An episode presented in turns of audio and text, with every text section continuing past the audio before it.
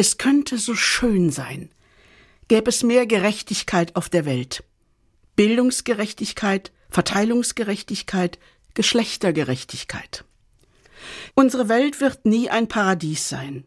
Trotzdem, es lohnt sich immer wieder und immer neu etwas besser zu machen, Schritte zu tun auf eine gerechte Welt hin. Der heutige Weltfrauentag ist kein gönnerhaftes Zugeständnis von Männern an die Frauen, sondern ein Schritt in eine paradiesischere Welt für alle. Denn Frauen verändern die Welt zum Besseren, alleine und Seite an Seite mit engagierten Männern, rund um den Globus, in Afghanistan, in Osteuropa, oder in Madagaskar, wie es die aktuelle Miserior-Aktion zeigt, die Fastenaktion der katholischen Kirche.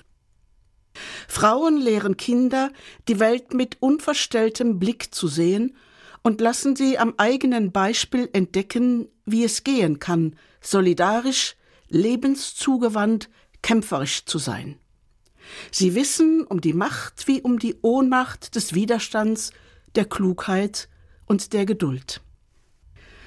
Und der christliche Glaube, die Kirche? Die Kirche hat zurzeit schlechte Karten. Wo ist sie hingekommen als Nachfolgegemeinschaft Jesu, wenn Menschen in ihr erniedrigt, manipuliert und vergewaltigt werden? Der Missbrauchsskandal hat am Vertrauensfundament vieler großen Schaden angerichtet. Glaubwürdig sind Hierarchien und Strukturen der Kirche kaum noch. Aber auch hier zeigen sich Macht und Ohnmacht des Widerstands gegen patriarchale Legitimationen und eine vergiftende Spiritualität, die keine ist. Es geht etwas, wenn engagierte Christinnen in Orden und Gremien nicht nachgeben und auf der Zulassung aller Getauften und Gefirmten zu allen Sakramenten bestehen. Wenn engagierte Frauen in Gemeinden verlangen, dass die Armen und Geknechteten aller Art im Mittelpunkt kirchlicher Sorge stehen, wie Papst Franziskus es predigt und vorlebt. Mit Wir bleiben haben prominente Frauen in der gleichnamigen Publikation der Journalistin Elisabeth Zoll ein klares Statement formuliert. Wir bleiben, weil es unsere Kirche ist, die wir uns nicht nehmen und nicht zerstören lassen. Denn am Anfang war ja alles ganz anders. Eine Frau, Maria aus Nazareth, hat den Erlöser unter belastenden Umständen bejaht und geboren. Kein Mann, eine Frau, Maria aus Magdala, verkündete als erster Mensch die Auferstehung des ermordeten und auferstandenen Christus.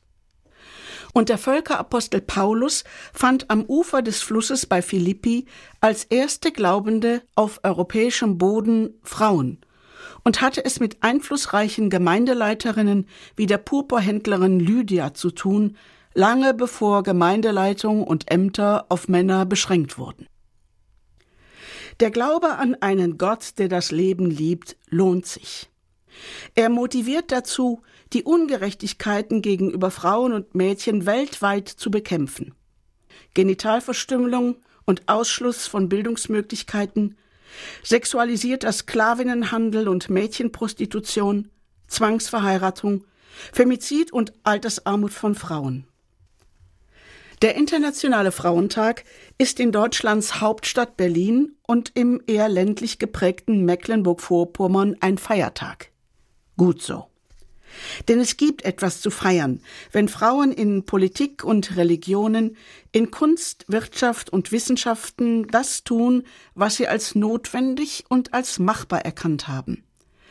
Wenn sie daran glauben, dass für ihren Einsatz gilt, was Gott von seiner, von ihrer eigenen Schöpfung sagt. Siehe, es ist sehr gut.